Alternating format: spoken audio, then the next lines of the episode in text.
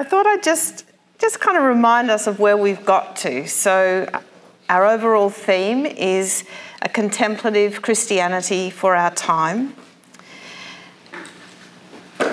And this morning, I, the talk was called Religionless Christianity in a Secular Age.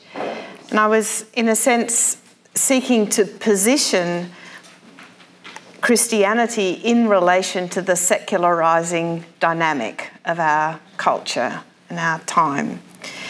And talking about the need to discern the difference between a concern just to shore up our team, as it were, to kind of push back the tide. Distinguishing between that, which is a kind of defensive, um, rivalistic kind of response, from asking whether there is something, some reality to which this tradition seeks to testify, to enable access, and that we're still called to remain true to. And so this afternoon, I'm wanting to begin engaging this question of what it is we're called to remain true to. And this brings us back to the issue I focused on a little bit more last night, which was the relationship between contemplation and Christianity, or between our, com- our contemplative practice and our Christian faith. And this talk is called Jesus the Christ.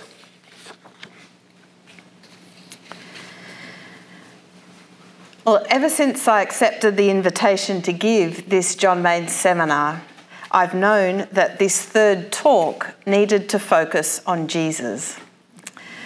And it's terrified me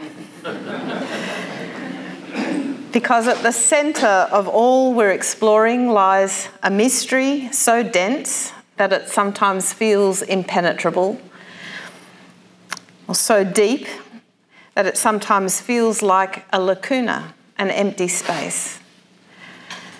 What is there to say at this point? And who am I daring to attempt to say it? especially since Jesus has not, so to speak, come naturally to me in the life of faith. When I was growing up in the church, I never really had a strong sense, as, as some do, of the presence or livingness of Jesus in my life.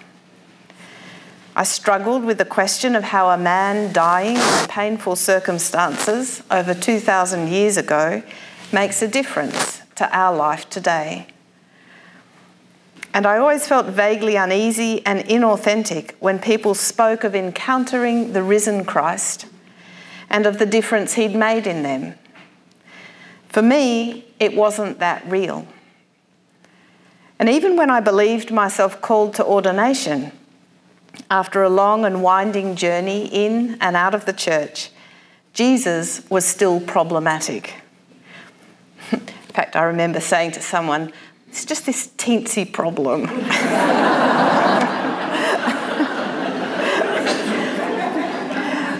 what really did it mean to know him or love him or dwell in him? To proclaim that because of him, the possibilities for human being and indeed the whole creation have decisively and comprehensively transformed. What did it mean, in short, to be Christian?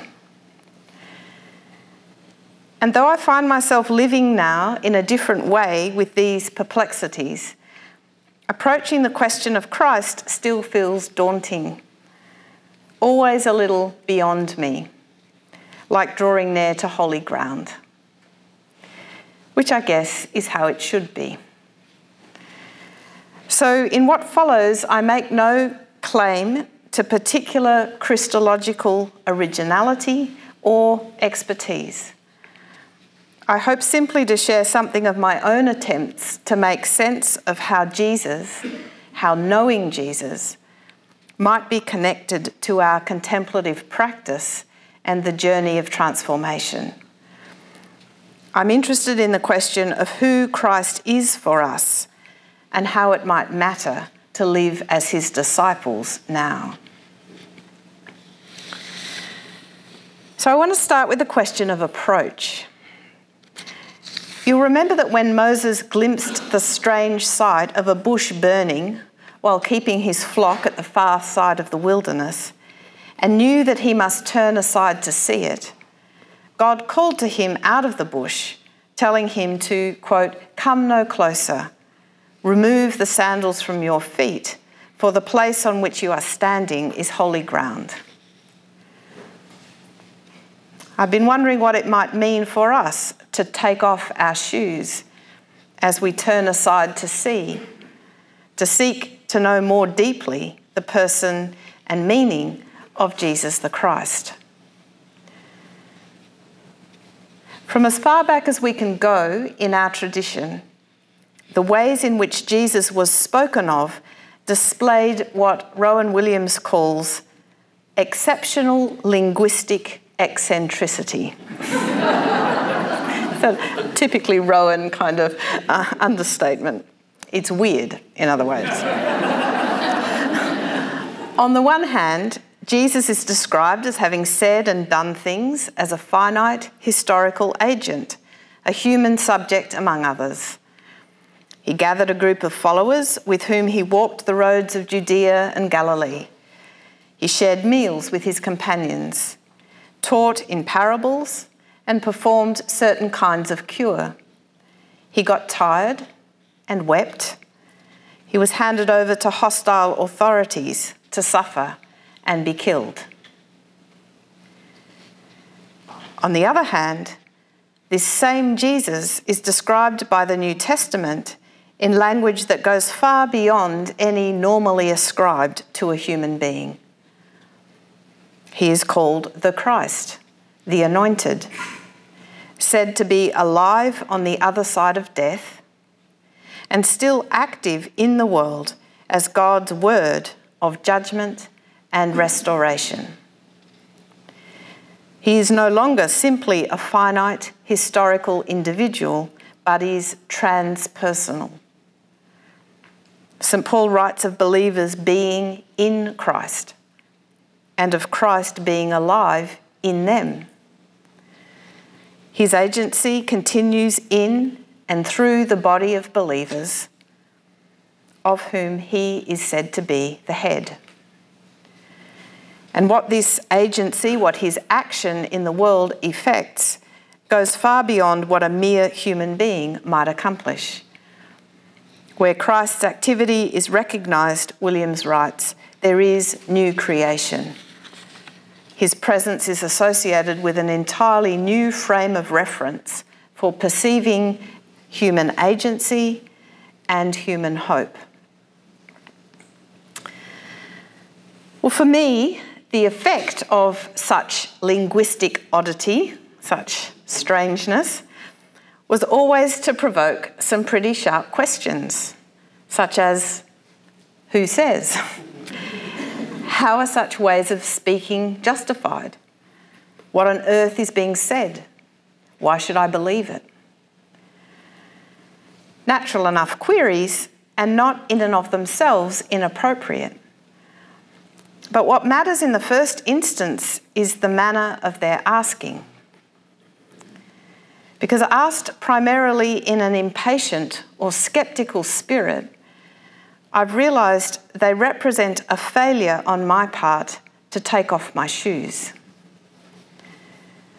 They tacitly assume that I can attain an understanding of Jesus and the words of proclamation according to my pre existing categories of explanation. But this is precisely what I cannot do if Christ is who Christ is claimed to be. For if he is indeed God with us, God breaking into creaturely life in some radical new sense, then his presence and action in the world break open the very categories with which I might try to think or explain him. Which is why Dietrich Bonhoeffer says that in the face of this divine word, there is no longer any possibility of incorporating him into the order of our own reason or logos. We cannot legitimately ask, How are you possible? There is, in fact, says Bonhoeffer, only one question left Who are you? And what's significant, I think, about the question, Who are you? is that it is a shoe removing question.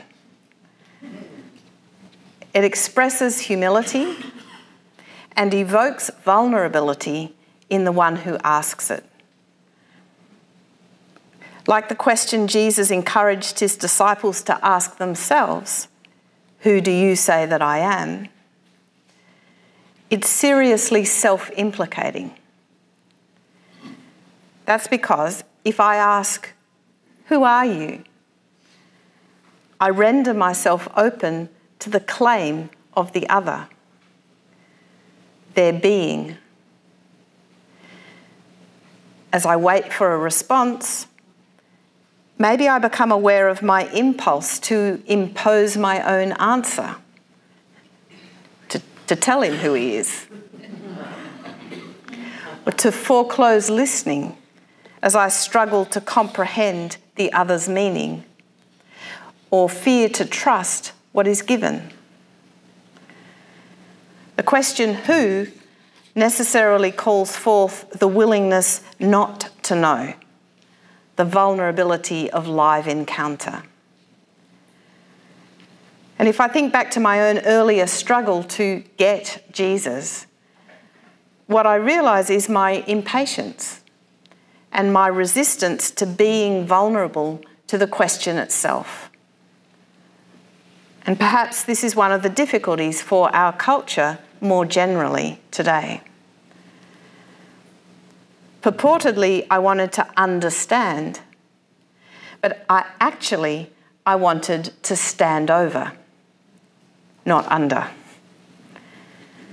I wanted to master truth once and for all and then get on with life on my terms. To be clear, I'm not saying that seeking to know who Jesus is requires giving up critical thought or responsibility for being truthful. It's not that we just, ah. I am saying, however, that the nature, the seat of our critical engagement must fundamentally shift. And Father Laurence has put it beautifully in his book, Jesus the Teacher Within. Jesus is not there in history just to be looked at, examined, and judged. He is not here only to be observed, to be seen with the eyes of the body or the mind. He is to be known in relationship, known with the eye of the heart. And he goes on, when he is seen just as an object of scholarship or historical analysis, the perceptive faculty of faith is lost. When we coldly objectify Jesus, we miss our appointment with him. The gospel narratives insist time and again that there's a necessary relationship between coming to recognise or know Jesus and undergoing some shift in your perceptual capacity. Sometimes it sounds as though this shift comes out of the blue and arrives as sheer gift. Jesus responds to Simon Peter's apparently sudden insight You are the Messiah, the Son of the living God, by saying, You are favoured indeed. You did not learn that from mortal man. It was revealed to you by my heavenly Father. At other times, this perceptual shift, this capacity to recognize, seems connected to a more to a process of conversion and deepened seeing that happens over time. Think of some of the resurrection narratives, which emphasize the time it took for Mary Magdalene in the garden or the disciples on the road to Emmaus to recognize the presence of the risen Lord some pre existing way of seeing and being must be let go. Some period of confusion or unknowing undergone before the dawning of new insight and the emergence of new or renewed relationship and call. And this dynamic conversion is even more dramatically represented in a story like the conversion of Saul, for example. The tradition insists, in other words, that encountering Jesus always takes us beyond what we thought we knew about him and ourselves. It shifts our sense of the meaning and possibilities of human life and our vocation in the world. Bonhoeffer saw this process of going beyond what we thought we knew as deeply confronting. He speaks of encounter with Jesus as requiring the death of our own logos, that is, of our human way of mapping reality from our own standpoint, of seeing it according to these pre existing categories. Coming to know Jesus is itself a paschal journey. So, this next part is called Jesus and the Transformation of Consciousness. At some level, and the levels vary, this paschal dynamic is evident in any process of human transformation and expansion of consciousness. We see it enacted in classic myths and initiation rites the world over and much contemporary literature on transitions and organisational change also recognises just this threefold pattern. William Bridges, for example, identifies the stages of major life transition as beginning with an ending, going through the neutral zone, and ending with a new beginning, which arrives, so it seems, from the future as a gift. Likewise, some of you might be familiar with Otto Scharmer's Theory U, which traces a trajectory from a movement of descent involving suspending, redirecting, and letting go past patterns to a middle, bottomed out, questing space he calls presencing, to an ascending, emerging movement of letting come, enacting, and embodying. So, the same Paschal descent. The transforming effect on human consciousness of the practice of meditation may be understood in the same kinds of terms as involving the same kind of dynamic. There's the movement of kenosis or self emptying, letting go thoughts, habits of mind, existing conceptions of the self. Then there's the willingness to wait in the place of unknowing the cloud of forgetting beneath us and the cloud of unknowing above us, as the 14th century author puts it. And then there's the emergence of new vision or insight, a fuller integration and harmonisation of the self, which involves a new freedom to be and a renewed sense of belonging to the whole. What's actually happening psychologically, neurologically, spiritually, as this process unfolds can be described in a variety of ways. Cynthia Bourgeault, for example, speaks of the practice of meditation enabling a shift in our consciousness from what she calls an exclusively egoic operating system, which is binary or dualistic, to a non dual or unitive system which she says is the operating system of the heart. By letting go established patterns and habits of mind, a new way of perceiving, thinking, and experiencing reality becomes available. And she notes unlike the egoic operating system, the heart does not perceive through differentiation. It doesn't divide the field into inside and out, subject and object. Rather, it perceives by means of harmony. When heart awareness becomes fully formed within a person, he or she will be operating out of non dual consciousness. In a slightly different idiom, English writer Maggie Ross speaks of the same kind of journey process of transformation, though she doesn't like the word transformation. But she speaks of a shift between self conscious mind and deep mind, which goes necessarily through this liminal space of unknowing. There's a breaking open of a limited, self dramatising, and disconnected intelligence to the transfiguring light of what she calls the deep mind's holographic relational world of direct perception. And differently again, Thomas Merton talks in terms of awakening to our true self beyond what he calls the false self or the contingent ego self, which separates us from ourselves and from God and from other people. But what seems consistent in all these different ways of speaking, these different descriptions of this journey of transformation, is first a recognition that human consciousness may be transformed from being and perceiving in limited, self enclosed, and dualistic ways to being and perceiving in larger, more direct, and unitive ways. And second, that the process of this transformation is by way of a descent or a death, dying into life. But this brings us to the heart of our inquiry. So if you're kind of nodding, just kind of make an effort here. this, this brings us to the heart of our inquiry. I've suggested already that coming to know Jesus involves our undergoing a transformation of consciousness.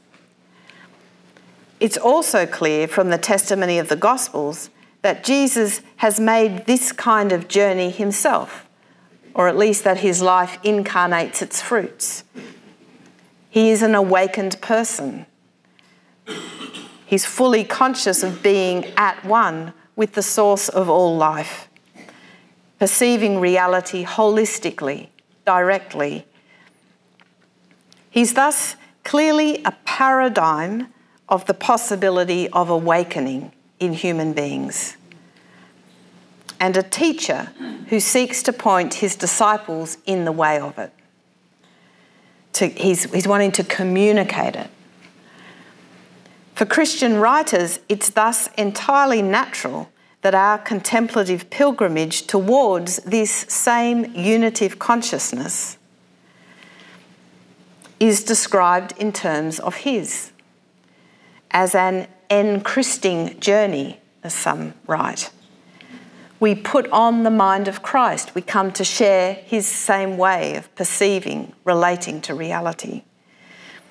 And it said we do this as we consent to let go of self sufficient, self limiting, grasping habits of heart and mind and be opened to a larger, more generous, transfiguring reality. This is the meditation journey. Jesus is thus readily understood as teacher, guide, and exemplar of the process of transformation. But the question is is he necessary for our participation in it, our realization of it? We can certainly describe the journey of transformation and the fruit of our contemplative practice by way of Christian metaphors and images. But do we need Jesus really for this transformation to be affected in us? Once we know the process, once we know the way we are to practice, what does knowing Jesus add to our capacity to make the journey. Why can't we just meditate?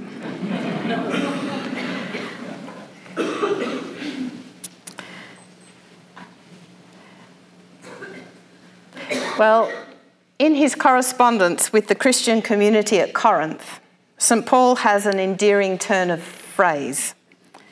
On three separate occasions, he's thundering along, giving his views on various matters, as Paul is wont to do, when he interrupts himself to remind his hearers, This is I, Paul, who is speaking, and not the Lord.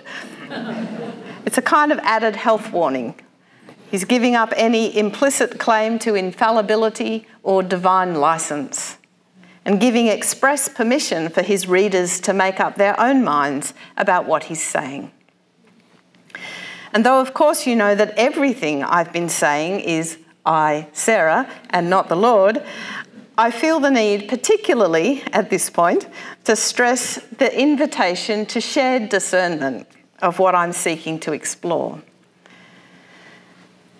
So, I've described the process of human transformation in general in terms of death and resurrection, as involving a descent into unknowing and liminality, where we must wait on what is given. And the question I've asked is do we need Jesus? Do we need to be in relationship with Him to make this journey? What is the difference He is supposed to make? Well, here's a go at a response. It's generally agreed that the breakthrough from dualistic to unitive consciousness, or from self conscious to deep mind, from alienation to reconciliation, is not something we can make happen. Liminality is as far as self consciousness can go, says Maggie Ross. So the best we can do is get ourselves into that let go space. The moment of contemplation is gift, grace. The capacity to receive this gift is, however, directly related to the extent to which we are yielded or consent to be handed over in unknowing, non grasping, self dispossession. The whole point of meditation is, as we know, to enable and enact this. It's clear we can make considerable progress, if that's not an oxymoron, through dedicated practice. But it seems to me that there comes a point where we, where I, can go no further. I cannot let go enough. I cannot, out of my own resources, give myself wholly over. I may yearn and yearn to yield myself to God without remainder, but I cannot get past myself. And it's here, at the point of my very failure to be truly poor in spirit, which is its own kind of poverty, that something else must happen. Some grace must be given if I am truly to break through. In the Christian vision, what happens at this point is Christ. Christ is the one who comes for me, who leads me out beyond myself.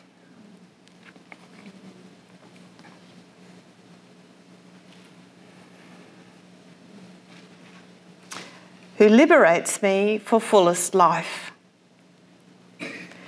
Christ is the one who gave himself to be where we are so we might come to be where He is. Bonhoeffer writes, He stands on the boundary of my existence, beyond my existence, but still for me. This expresses the fact that I am separated from the I that I should be by a boundary which I am unable to cross.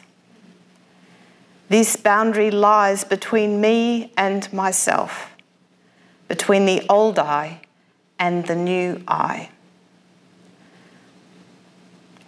Our tradition testifies that this initiative of reconciliation in Christ comes as sheer gift to a humanity that does not even know how alienated it is from itself.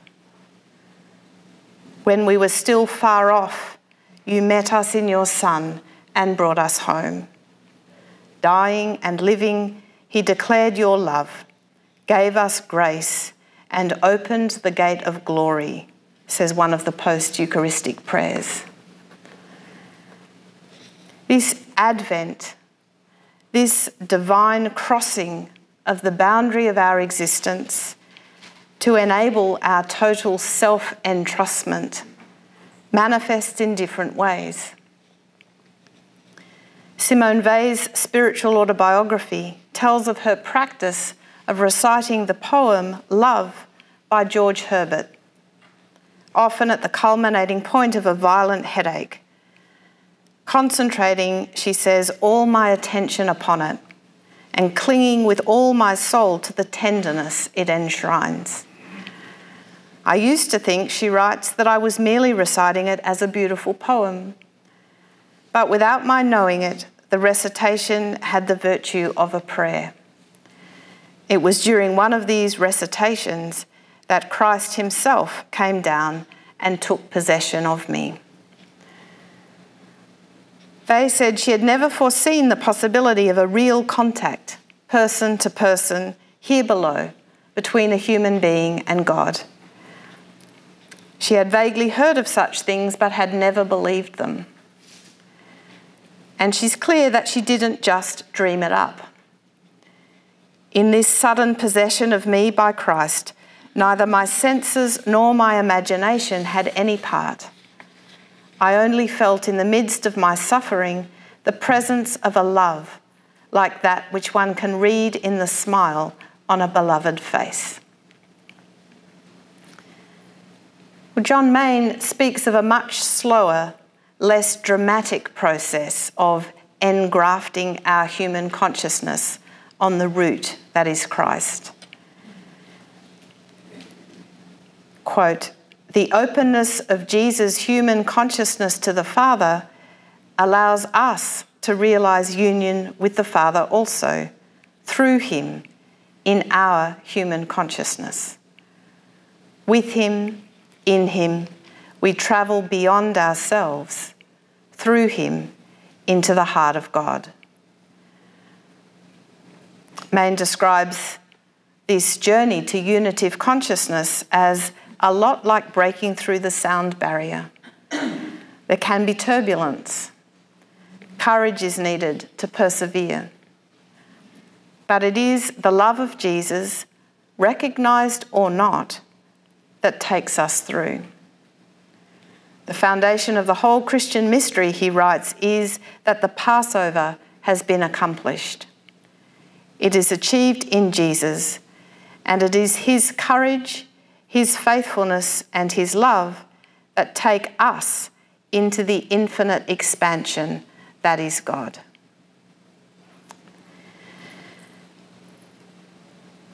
At one level, of course, these testimonies prove little. We may still find ourselves unable to make anything of them or to connect them to our experience. And they explain nothing. They don't tell us how this Passover is accomplished. But the essential claim is that there comes a point in the human journey of transformation where we can go no further on our own. And it's here that Christianity holds and I too believe that God comes to us. God becomes, as Julian of Norwich put it, the ground of our beseeching. God in Christ is the presence in and for us of resurrection and reconciliation. Made receptive by our stillness and silence. We are met in our poverty and our unyielding. And some blockage begins to be dissolved, a boundary crossed. Some new way of being human becomes subtly and slowly available. We cannot ask, How is this possible? We cannot explain or master it.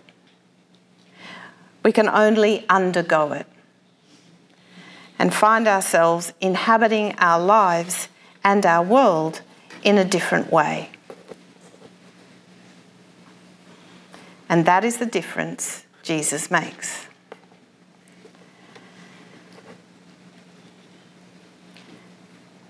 Well, this picture of what enables our transformation at the deepest level has implications for how we locate meditation in the Christian tradition and where we conceive of it leaving, leading. And I want particularly to touch on two aspects. First, meditating in the Christian tradition implies a relationship between faith and practice. I said yesterday, and we say all the time when we're teaching meditation in the world community, that this is a universal spiritual practice, part of the wisdom of humankind. You don't need to have any particular faith to start meditating, and there are no preconditions or demands. And with this, I wholly agree. At the same time, from a Christian perspective, faith and practice are significantly mutually deepening.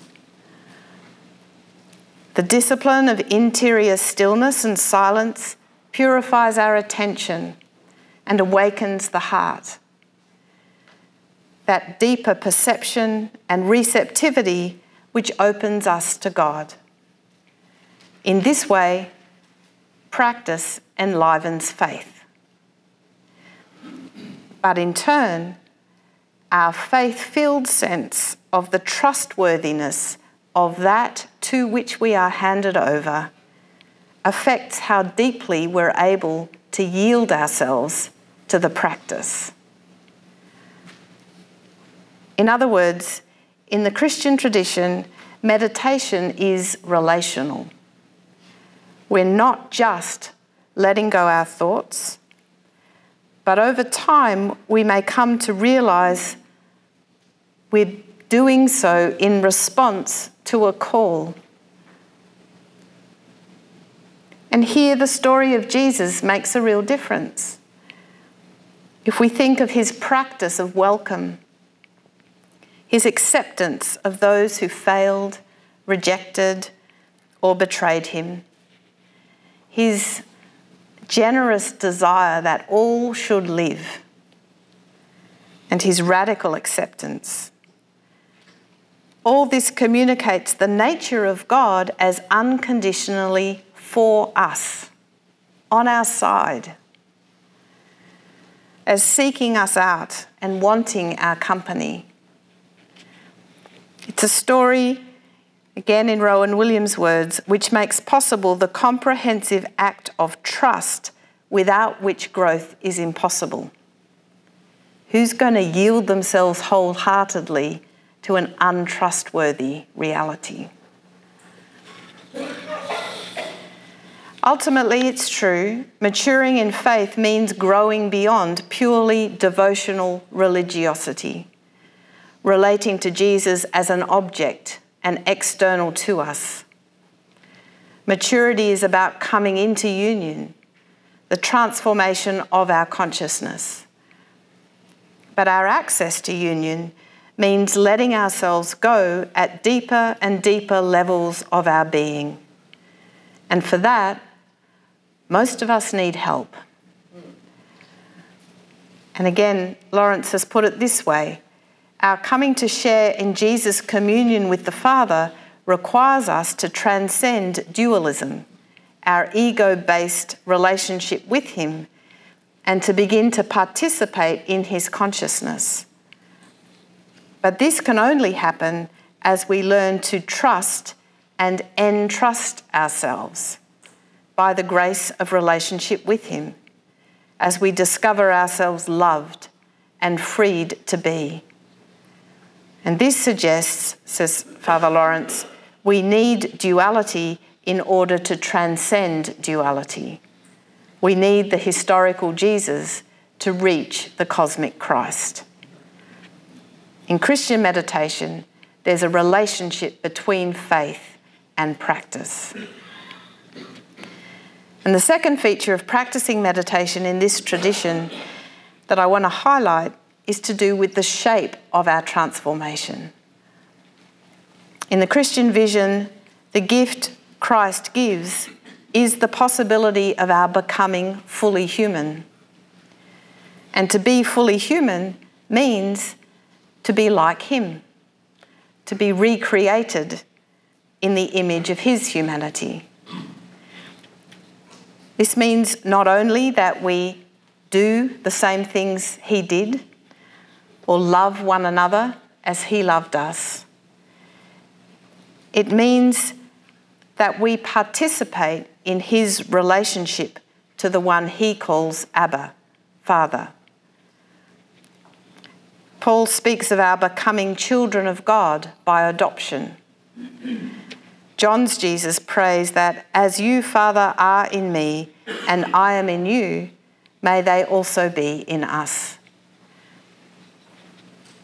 Williams describes this, this filial relationship of Jesus to the Father as a relationship of loving and adoring self giving a pouring out of life towards the other that brings not death, but life to the self. For us to be human as He is human is to share in that same delighted reciprocity, to be open to all the fullness that God wishes to pour into our hearts. This sounds abstract, but an image that helps focus it for me is offered by the philosopher Ludwig Wittgenstein. He, he talks a bit about resurrection and the lived experience of redemption. And he wrote that redemption is an experience of no longer supporting yourself on this earth, but suspending yourself from heaven. It's true, he says, that someone who is suspended looks like someone who is standing, but the interplay of forces within him is nevertheless a quite different one, and hence he is able to do quite different things than the one who stands. A shift from self supporting to being suspended. So Wittgenstein realises, in other words, that faith is not first and foremost about propositional belief, but about trust. It's to do with our experience of its capacity to take our weight, and so to make it possible for us to do quite different things. The notion of being suspended suggests being held in being beyond our self securing identities. Who we are does not terminate in ourselves. Life can be experienced as a continuous trusting receptivity and responsiveness to what is being given. Think of that filial relationship again, Jesus to the Father. And it's this sense of continuous receptivity and responsiveness to what is being given that enables a radical unthreatenedness in our whole way of life.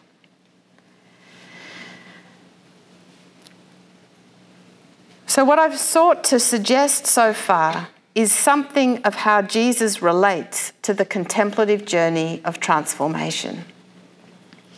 Meditation, I've said, is a universal practice.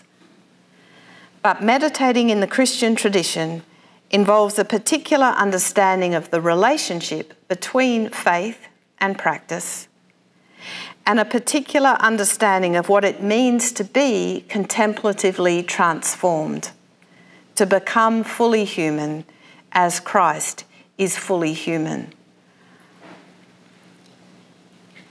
Yet this leads finally to one last question for today.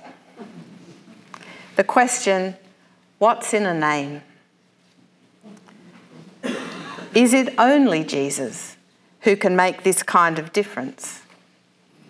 How much is at stake in being able explicitly to confess Christian faith or not? Well, I'm not going to attempt anything like a comprehensive response. You'll be pleased to know. But I want to suggest three touchstones that orient my continuing reflection on the notion of a contemplative Christianity. First, Jesus is not in rivalry with anything in the world. He doesn't come to establish a religion in competition with other religious systems, but to communicate a distinctive way of being human, his trusting receptivity. Disciples are those who recognize him as their teacher, who find themselves drawn to follow him. We discover the truth of his way in the living of it. As our relationship with him transforms our egoic identity, and as the underlying agency of God begins to break through in our lives. But the truth of Christ, says Bonhoeffer, is not an argument from outside about the relative merits of religions. It's not our job to compare Christ with other religious systems or to compete with them on his behalf or to find it necessary to justify the Christian worldview as superior or exclusively true. We can only live it. And our lives will make manifest its truthfulness and capacity to lead us into truth, or they won't. Second, and relatedly, the Jesus of the Gospel seems much more concerned that people participate in the generous and loving dynamic of divine life than with evoking their overt or external professions of allegiance. The obvious texts are Matthew 25, where what matters at the last judgment are whether the hungry were fed, the, the sick tended, the naked clothed, and strangers welcomed than that such things were done explicitly for or in the name of Christ. And similarly Matthew 7:21 Not everyone who says to me Lord Lord will enter the kingdom of heaven but only the one who does the will of my Father in heaven. And yet, and this is my third touchstone, the tradition teaches and we know from our own experience that naming matters. I've heard there's a Chinese proverb the beginning of truth is to call things by their right names. Being named or recognised rightly matters profoundly for our own sense of identity and meaning. Think what it's like when you're not recognised. I have called you by name, you are mine, declares the Lord in the words of the prophet Isaiah. And note the connection here between being given a name and given a vocation. Moreover, naming things is naming things truly is internal to the possibility of deepening our relationship with them. You think of how the inability or the unwillingness to name certain of our emotions or to name aspects of the past inhibits the possibilities of growth and maturation.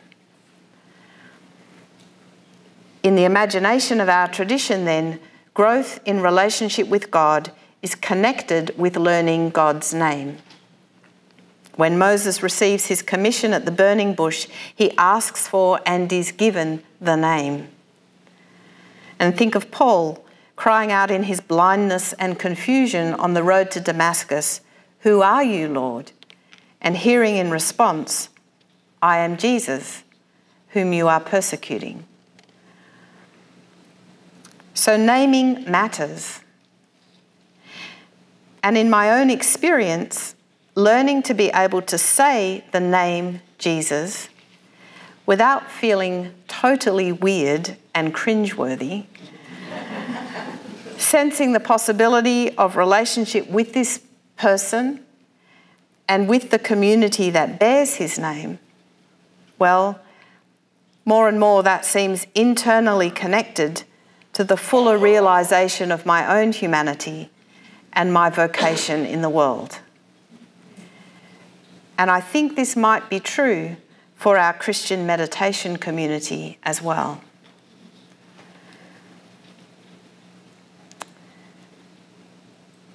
The fundamental question that's animated our reflections so far is to do with what our Christianity adds to our contemplative practice and the vocation of our contemplative community. Why can't we just meditate? Well, I think we can just meditate and it will transform us. But what I've sought to explore in this talk is how meditating in the company of Jesus enables an ever deepening transformation of consciousness as we entrust ourselves to his leading and discover ourselves more consciously on the inside of divine life. Able to imagine our growth and maturation in these terms. And this suggests that there is a particular gift that our world community for Christian meditation is called to receive, a particular vocation we're called to be true to. And to explore what this looks like more fully will be our task tomorrow.